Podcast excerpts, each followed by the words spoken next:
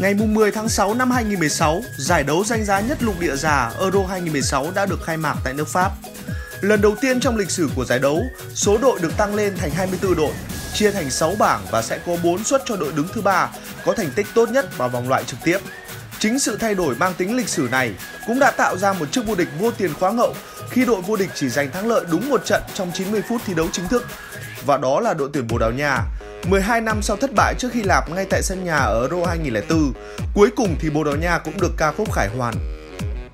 Ronaldo, từ một chàng trai 19 tuổi với những giọt nước mắt tiếc nuối, đã trở thành một người đàn ông mang trên mình trọng trách của cả dân tộc. Và quả thật Bồ Đào Nha đã có một hành trình kỳ lạ, mang đến sự bất ngờ lớn cho người hâm mộ. Các cầu thủ Bồ Đào Nha đã thể hiện được sự lì lợm, quyết tâm cao độ, một tinh thần đoàn kết nhất trong lịch sử bóng đá quốc gia này và bên cạnh đó là lối chơi hợp lý, biết mình biết người của huấn luyện viên Fernando Santos, người đã giúp Bồ Đào Nha từ bỏ lối chơi tấn công vốn có để thay vào đó là sự thực dụng đến phũ phàng. Tôi thích nghe những lời chỉ trích vô cùng, tôi nghe chúng như nghe nhạc vậy. Cứ chỉ trích nữa đi, cứ nói là chúng tôi thắng chả xứng đáng chút nào cả. Tôi sẽ rất vui vẻ trở về nhà, ngủ thật ngon với những lời chỉ trích như thế. Bồ Đào Nha không phải là ứng cử viên nặng ký nhất cho chức vô địch Euro 2016 khi Tây Ban Nha là nhà đương kim vô địch châu Âu 2012, Đức là nhà đương kim vô địch thế giới 2014. Đội tuyển Anh của huấn luyện viên Roy Hodgson, đội tuyển Bỉ với vị trí thứ hai trên bảng xếp hạng FIFA và còn đó một đội tuyển Pháp chủ nhà với những khát khao mãnh liệt. Chính việc những đội tuyển tên tuổi thu hút ánh nhìn của báo chí và giới truyền thông khiến sức ép vô địch với Bồ Đào Nha không phải là quá lớn. Dù vậy, họ vẫn đang sở hữu Cristiano Ronaldo, cầu thủ đã cùng Real Madrid đăng quang Champions League lần thứ 11 sau khi đánh bại Atletico Madrid tại sân San Siro. Cuộc đua tới danh hiệu quả bóng vàng thêm phần gay cấn khi Messi đã cùng Barcelona giành chức vô địch Liga và cúp nhà vua và đó cũng là năm mà Messi có cơ hội lên ngôi tại Copa America cùng Argentina. Nhưng Messi một lần nữa lỡ hẹn với danh hiệu cùng đội tuyển quốc gia khi thất bại trên chấm phạt đền trước Chile tại trận chung kết. Và chính anh là người đá hỏng quả đá đầu tiên. Và khi Messi không thành công, mọi sự chú ý được đổ dồn vào Ronaldo.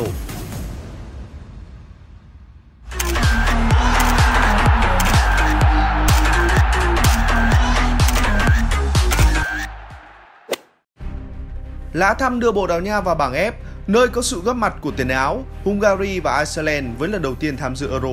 Đây là bảng đấu được coi là dễ thở cho Bồ Đào Nha khi ba cái tên còn lại đều không phải là quá mạnh và không sở hữu những siêu sao tầm cỡ. Ngày 14 tháng 6 năm 2016, Bồ Đào Nha ra quân gặp đội tuyển Iceland tại Saint Etienne. Với cổ động viên của Bồ Đào Nha, họ tin tưởng vào một chiến thắng cho đội nhà. Còn với cổ động viên của Iceland, đây sẽ là trận đấu đầu tiên của họ tại một vòng chung kết châu Âu. Đó đã là thời điểm lịch sử với quốc gia nhỏ bé, chỉ có hơn 330.000 người này, dân số ít hơn Hà Nội tới hơn 20 lần. Đây là trận đấu Ronaldo sẽ cân bằng kỷ lục 127 trận khoác áo đội tuyển Bồ Đào Nha của huyền thoại Luis Figo, nhưng anh lại không thể hiện được quá nhiều điều. Phút 31, Luis Nani mới là người ghi bàn thắng mở tỷ số trận đấu sau đường truyền của Andre Gomez và đó cũng là bàn thắng duy nhất của hiệp đấu này. Sang hiệp 2, Iceland chơi tích cực hơn rất nhiều và chỉ mất 5 phút họ đã có được bàn thắng đầu tiên tại một kỳ Euro do công của Banason. Trận đấu khép lại với tỷ số hòa một đều trong một thế trận mà Bồ Đào Nha cầm bóng tới 66%, tung ra 27 cú sút nhưng lại bị chia điểm trước một Iceland nhỏ bé.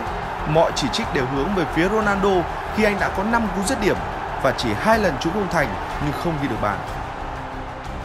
Trận đấu này chỉ có chúng tôi cố gắng ghi bàn còn họ thì không. Ngoài một bàn thắng, Iceland đã kéo cả 11 người về dựng xe buýt trước khung thành. Hãy nhìn cách ăn mừng của họ, cứ như vô địch Euro vậy. Đó là lối suy nghĩ của đội bóng nhỏ. Họ chẳng thể làm nên chó trống gì ở Euro này đâu. Ronaldo chỉ là một kẻ thất bại đáng thường. Cậu ta không bao giờ thừa nhận thất bại. Tôi không biết anh ấy muốn Iceland thi đấu như thế nào nữa. Hay bắt chúng tôi đá như Barcelona. Ai cũng nhận thấy chúng tôi ở thế yếu hơn hẳn so với Bồ Đào Nha. Chúng tôi buộc phải thi đấu theo kiểu cửa dưới. Tôi thấy Iceland xứng đáng với kết quả này. Thứ Bảy ngày 18 tháng 6 năm 2016, Bồ Đào Nha đá trận thứ hai với đội tuyển Áo trên sân công viên các hoàng tử tại Paris.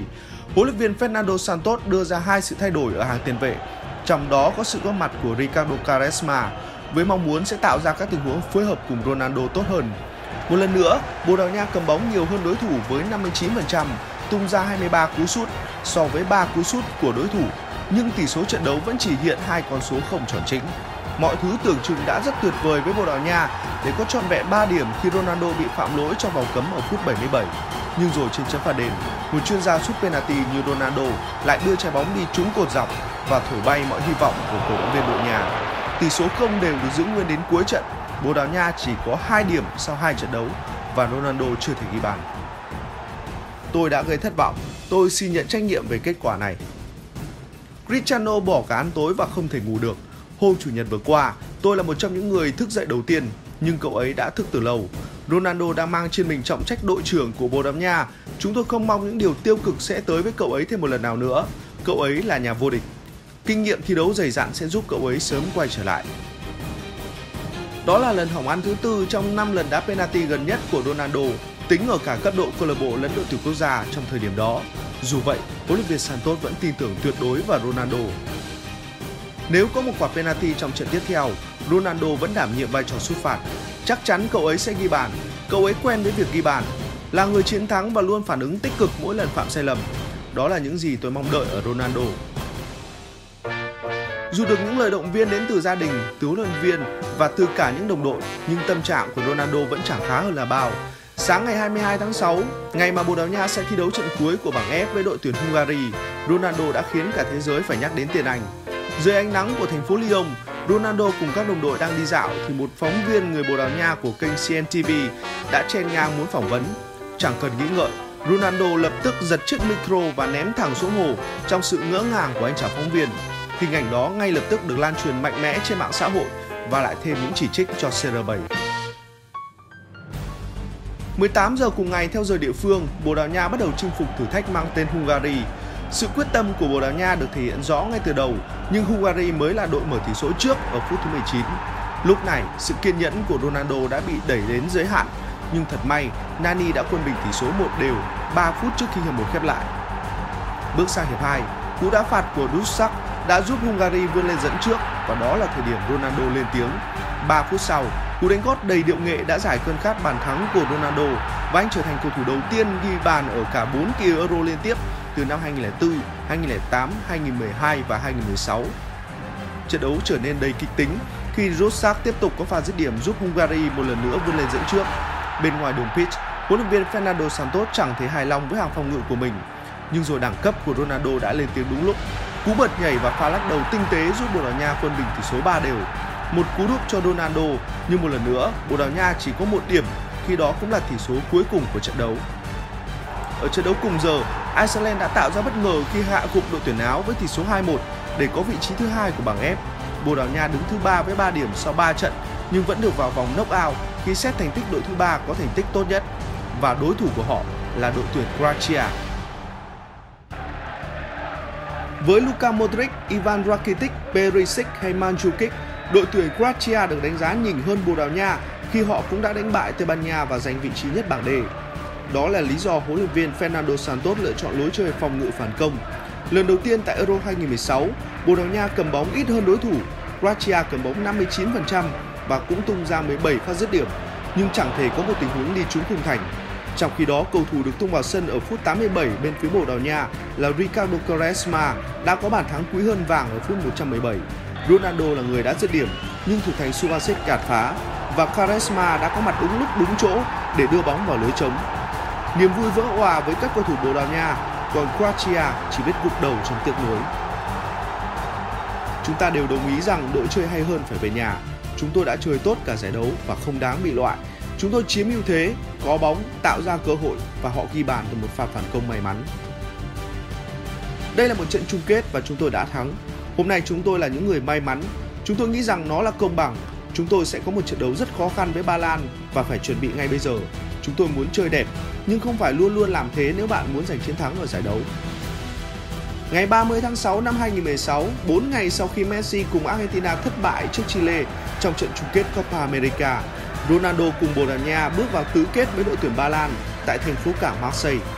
Ngày phút thứ hai của trận đấu, Lewandowski đã khiến người bù chết lặng khi ghi bàn mở tỷ số, nhưng sau đó Renato Sanchez đã gỡ hòa một đều ở phút 33. 35 cú sút đã được tạo ra trong trận đấu này với 21 pha dứt điểm thuộc về Bồ Đào Nha trong 120 phút, nhưng rồi mọi thứ vẫn phải phân định bằng loạt penalty may rủi. Trên chấm phạt đền, thủ thành Rui Patricio của Bồ Đào Nha đã xuất sắc cản phá thành công cú sút của Brezikowski và chúng đó là đủ để Bồ Đào Nha điền tên mình vào vòng bán kết. 5 trận đấu từ đầu giải, Bồ Đào Nha chưa thể giành thắng lợi trước các đối thủ trong vòng 90 phút. Bốn đội bóng ghi tên mình vào vòng bán kết bao gồm Bồ Đào Nha, xứ Wales, Đức và chủ nhà Pháp. Việc đứng thứ ba tại bảng F vô tình lại giúp Bồ Đào Nha tránh được nhánh đấu khó với sự góp mặt của nhà đương kim vô địch thế giới Đức và chủ nhà Pháp.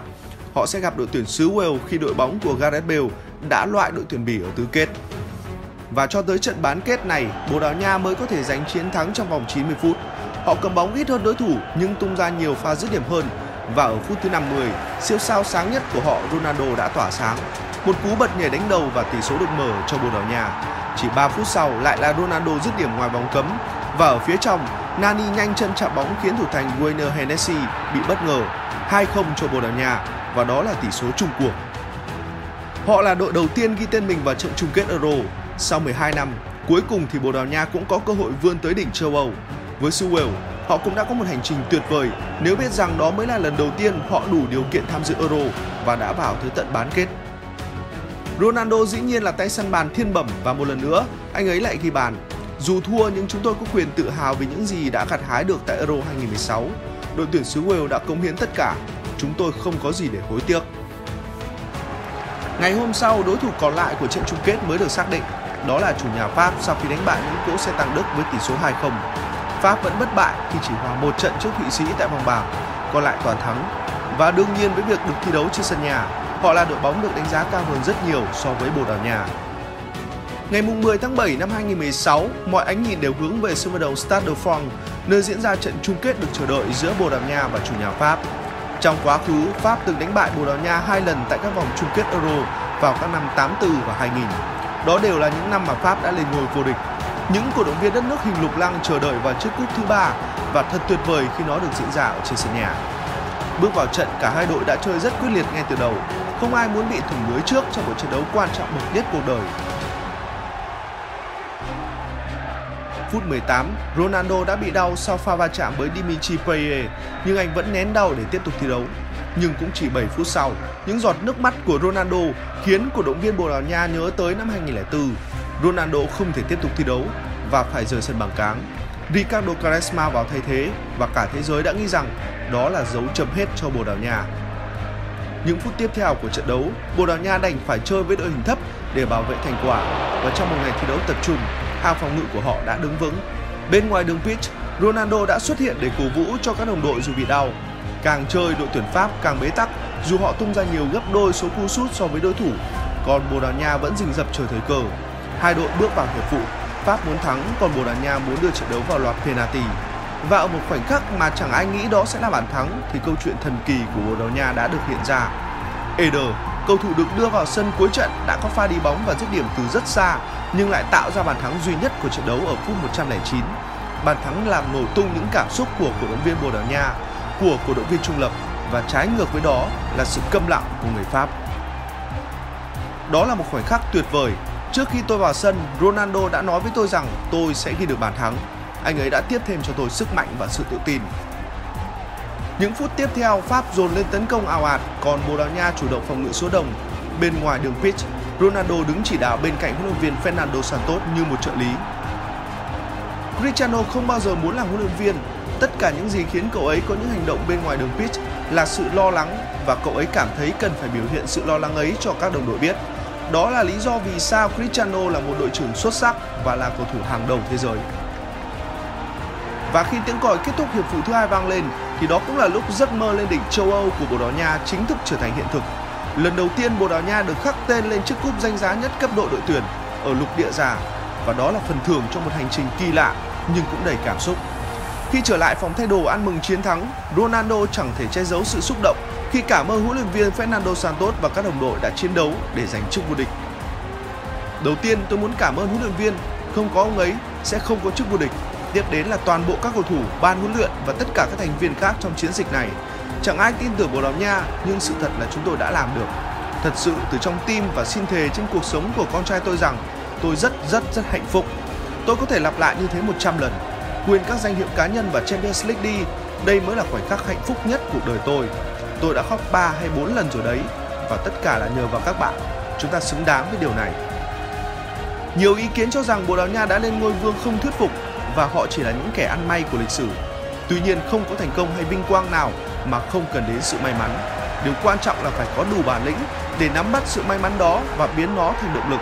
Sau hành trình thần kỳ của Hy Lạp tại Euro 2004 trước chính Bồ Đào Nha thì bây giờ người Bồ đã được trả lại theo một cách cũng đặc biệt và kỳ lạ nhất. Sau tất cả, Bồ Đào Nha đã có thể nâng cao chức cúp vô địch của châu Âu.